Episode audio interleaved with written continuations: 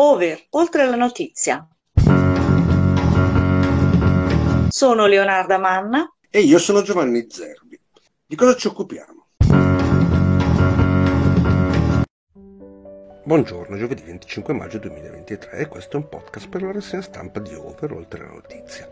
Guardiamo le prime pagine dei quotidiani nazionali di oggi, ricordando le notizie che hanno più rilievo e poi passiamo agli editoriali. Purtroppo ieri mattina abbiamo dato l'addio a Maria Giovanna Maglie. Facciamo la stessa cosa per un'altra persona che ha lavorato in un altro campo e con una fama mondiale da moltissimi anni. Ieri ci ha lasciato Tina Turner, che aveva 83 anni e da parecchio tempo stava in Svizzera per curare una malattia molto pesante. Una cantante regina del rhythm and blues e non solo. Era diventata un'icona della musica in generale e questo l'ha detto proprio ieri la Casa Bianca a Washington. Sarebbe il caso che io e Leonardo Manna nei prossimi tempi facessimo e dedicassimo una puntata di Over Oltre la Notizia a questa grande artista. Notizie principali di oggi. Quello che ha detto la comunità europea per quanto riguarda il famigerato PNRR italiano. Qual è la situazione attuale delle terre alluvionate in Emilia Romagna e come si sta muovendo il governo per fare qualcosa trovare delle soluzioni. Poi quello che è passato in Senato ieri per quanto riguarda il progetto del ministro Salvini, il ponte di Messina e a seconda del giornale ne leggeremo qualche altra. Prima di iniziare però guardiamo un evento di cronaca che compare sulle pagine di tutti i quotidiani, un filmato fatto da ragazzi che erano sul loro balcone e riprendono di mattina dei vigili urbani che stanno picchiando con i loro manganelli una persona ferma e sdraiata per terra, per poi spruzzare sulla sua faccia uno spray urticante. Erano stati chiamati per arrestarla perché stava dando parecchio fastidio, spogliandosi davanti a dei bambini e dicendo che aveva l'AIDS. Già si è aperto un fascicolo per lesioni con abuso di potere. È interessante vedere come la notizia è presentata in modo diverso da diversi quotidiani.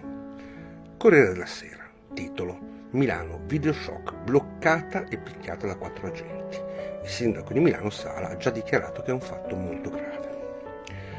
Qualche particolare in più sempre nel titolo con il messaggero. Spray e manganelli per immobilizzarla. È bufera sui vigili. Immobilizzata a terra con manganelli e spray urticante. Davanti a lei quattro agenti della polizia locale. Aperta un'inchiesta sui vigili urbani. Il filmato ha detto video shock del resto del Carlino che aggiunge che è nato subito una polemica a Milano. Il secolo XIX parla di scandalo e la stampa la chiama vergogna. Stiamo parlando di una persona che ha subito violenze, una persona nei titoli che abbiamo letto fino ad ora. Se buttiamo l'occhio sull'avvenire, il discorso cambia. Donna alterata resiste e viene manganellata. La polizia locale adesso è indagata.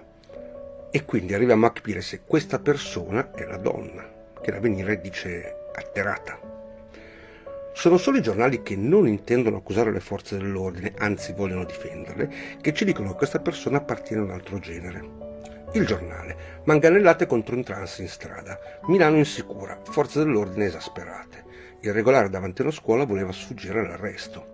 E aggiunge nell'altro box che davanti al giudizio del sindaco Sala i sindacati respingono le accuse di Sala.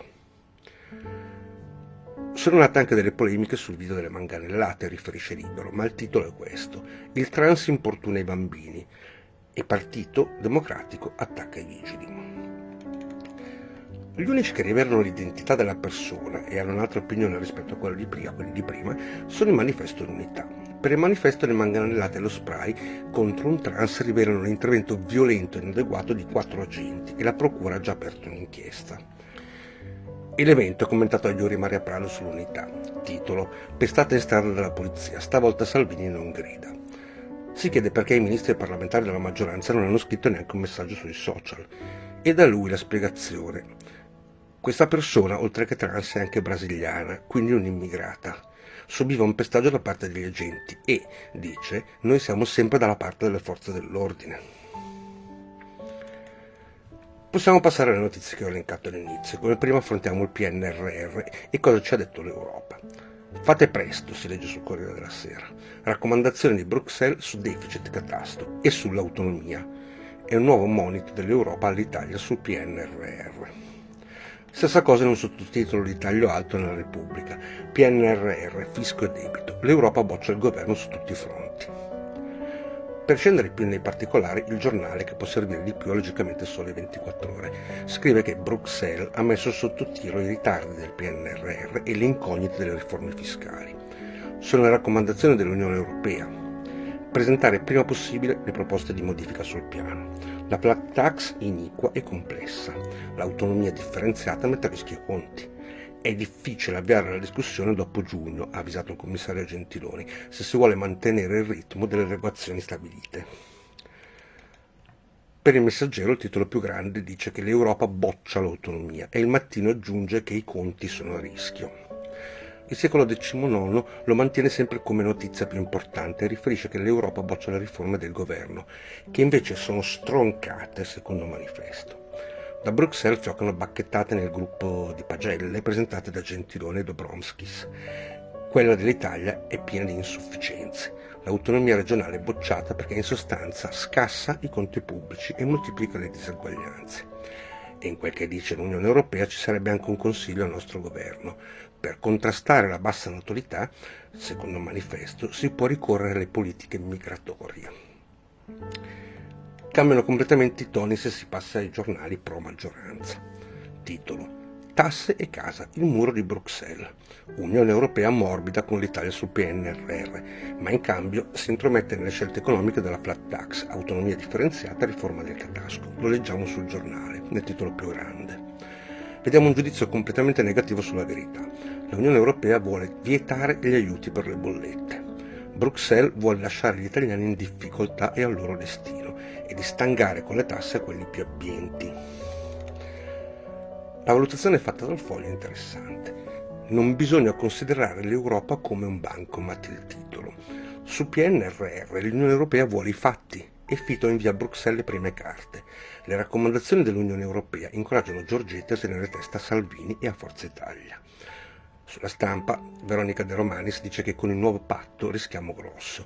L'Italia è l'unica economia che presenta contemporaneamente squilibri macroeconomici eccessivi insieme alla Grecia e un debito pubblico non in linea con il patto di stabilità e crescita insieme alla Francia e alla Finlandia. Sul Corriere della Sera l'editoriale di Mario Monti. MES, meccanismo europeo di stabilità Meloni e il suo governo rischiano di dilapidare la credibilità che si sono conquistati rapidamente in Europa e queste sono solo le prime righe. Altri due editoriali fanno delle considerazioni sui problemi economici che abbiamo con Bruxelles. Ma prima di passare a descrivere quali sono le posizioni che ieri ha preso il nostro governo, conviene recuperare le notizie sulle prime pagine che descrivono qual è la situazione attuale delle terre alluvionate. Il titolo più grande lo troviamo sul resto del Carlino, sulla situazione che è proprio attuale in questo momento. La riviera si alza, pronta per l'estate. Le spiagge sono già state ripulite e sistemate. Intervista alla ministra Santanchè, che desidera subito una campagna per chiamare i turisti stranieri. Ma dall'avvenire capiamo che l'Emilia è ancora nel fango, questo è il titolo. Torna la pioggia sulla terra già allagata, i residenti si muovono come fantasmi.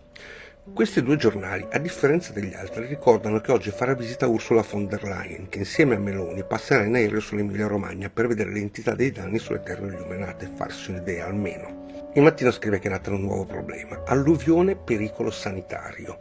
Corsa al vaccino antitetano.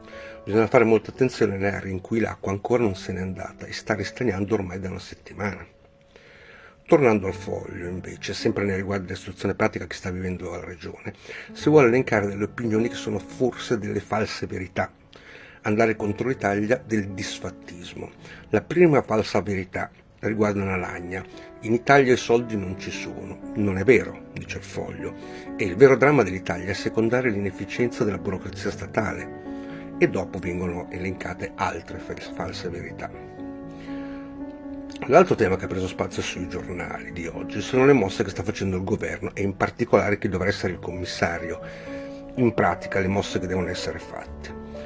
E sole 24 ore. Alluvione, oggi ok a nuove misure, perché proprio oggi ci sarà un consiglio dei ministri alle 18, dove tornerà il decreto legge esaminato martedì per estendere a Marche Toscana lo stato di emergenza.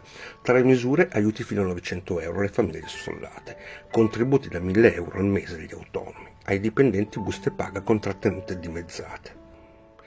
Ma pare che sia scoppiata la guerra sul nome del commissario. Questo è scritto sempre sul resto del Carlino. Per la Repubblica Meloni tradisce Bonaccini. Dopo l'abbraccio al, al governatore, la Premier prende tempo e vuole negargli la nomina al commissario per la ricostruzione. I presidenti Zaia, Occhiuto e Toti dicono che è assurdo che non sia lui.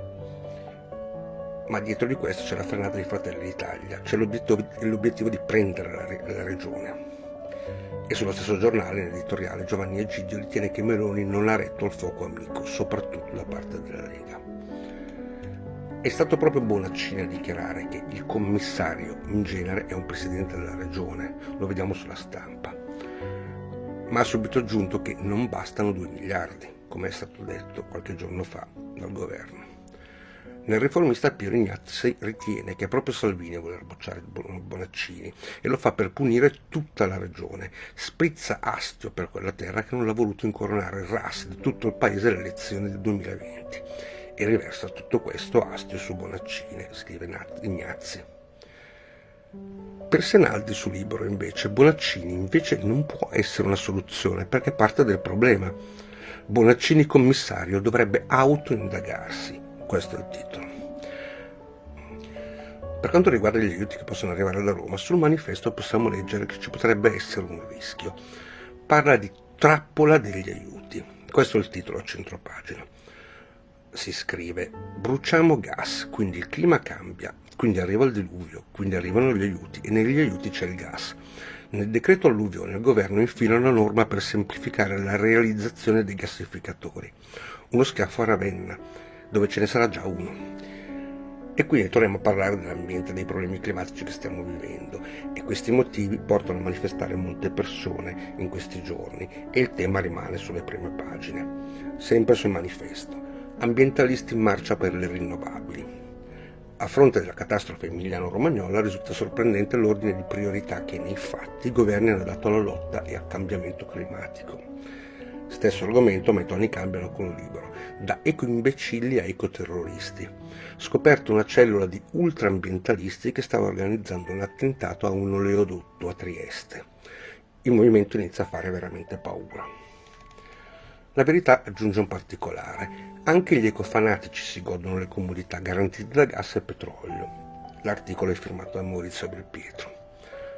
La stampa rimane nello stesso ambito e riferisce queste immagini create con intelligenza artificiale proprio come provocazione satirica per smascherare i limiti di chi si scaglia contro i giovani ecoattivisti. Degli esempi. Piazza Navona invasa dal pomodoro ambientalista. Nulla contro le proteste, ma così sono autogol comunicativi. È una vergogna. Altro esempio, Piazza del Duomo a Milano completamente ricoperta di bastoncini di pesce degli ambientalisti per protestare contro la pesca estensiva. Battaglia giusta, ma così è fascismo degli antifascisti, è una vergogna. Fontana di Trevi invasa da enormi fettuccine al salmone gli esempi possono continuare. Passiamo ad un argomento che non si trattava da un po' di tempo, il ponte di Messina. Ieri dal Senato è arrivato un sì definitivo per realizzare il decreto di Salvini. Questo lo si legge sul titolo, a piena prima pagina, dal tempo. Il ministro ha detto cantieri nel 2024, creati 100.000 posti di lavoro, taglierà le emissioni di anidride carbonica, campata lunga 3,3 km e 65 metri d'altezza, resisterà ai forti terremoti.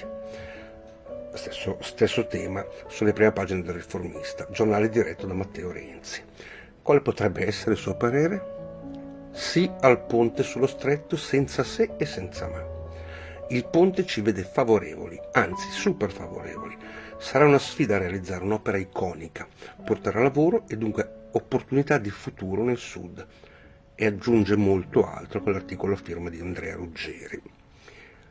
Un altro argomento che da qualche giorno mancava sul giornale, del quale si discute però da tempo, è l'utero.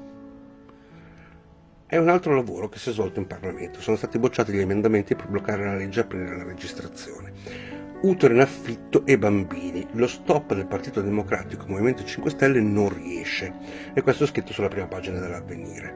La legge che rende reato universale il ricorso alla maternità surrogata, estendendo le pene ora previste anche a chi ricorre a tale pratica all'estero, fa un passo avanti in Commissione Giustizia alla Camera.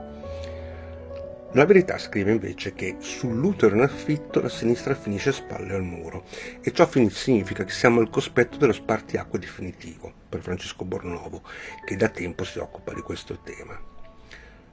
Chi approfondisce lo stesso argomento è Gustavo Zagrebelski sulla Repubblica, parlando di un reato universale come formula ipocrita contro i bambini.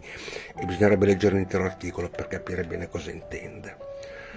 Ora, io e Leonardo Manna vogliamo ricordare una cosa, è che abbiamo scoperto, intervistando più volte persone che se ne intendono quello che viene chiamato utero in affitto, cioè donne che si fanno pagare per affrontare una gravidanza conto terzi, è qualcosa di ben diverso da ciò che porta il nome di maternità surrogata, cioè una persona che gratuitamente decide di metterci del suo per fare un figlio per una coppia omosessuale.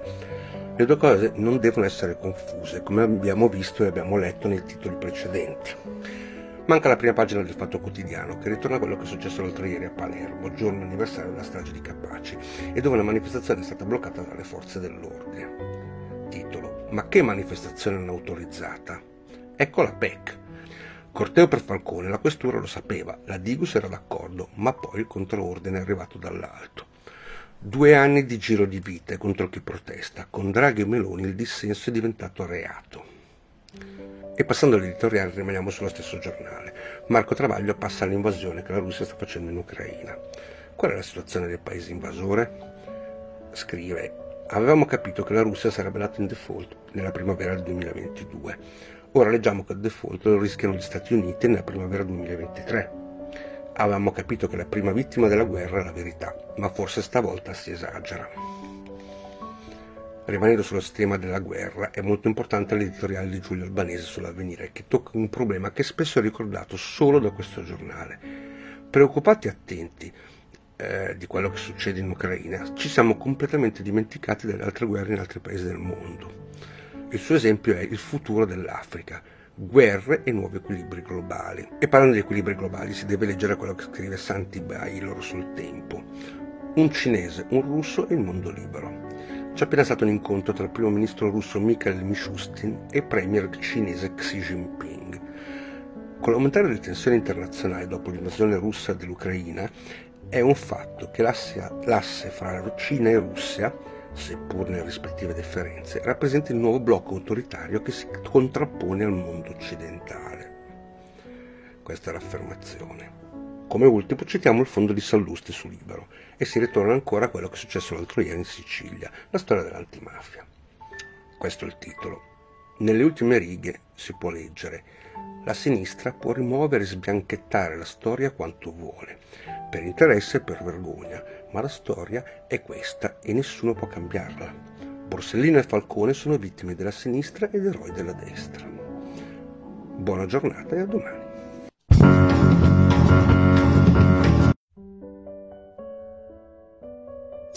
Over, oltre alla notizia.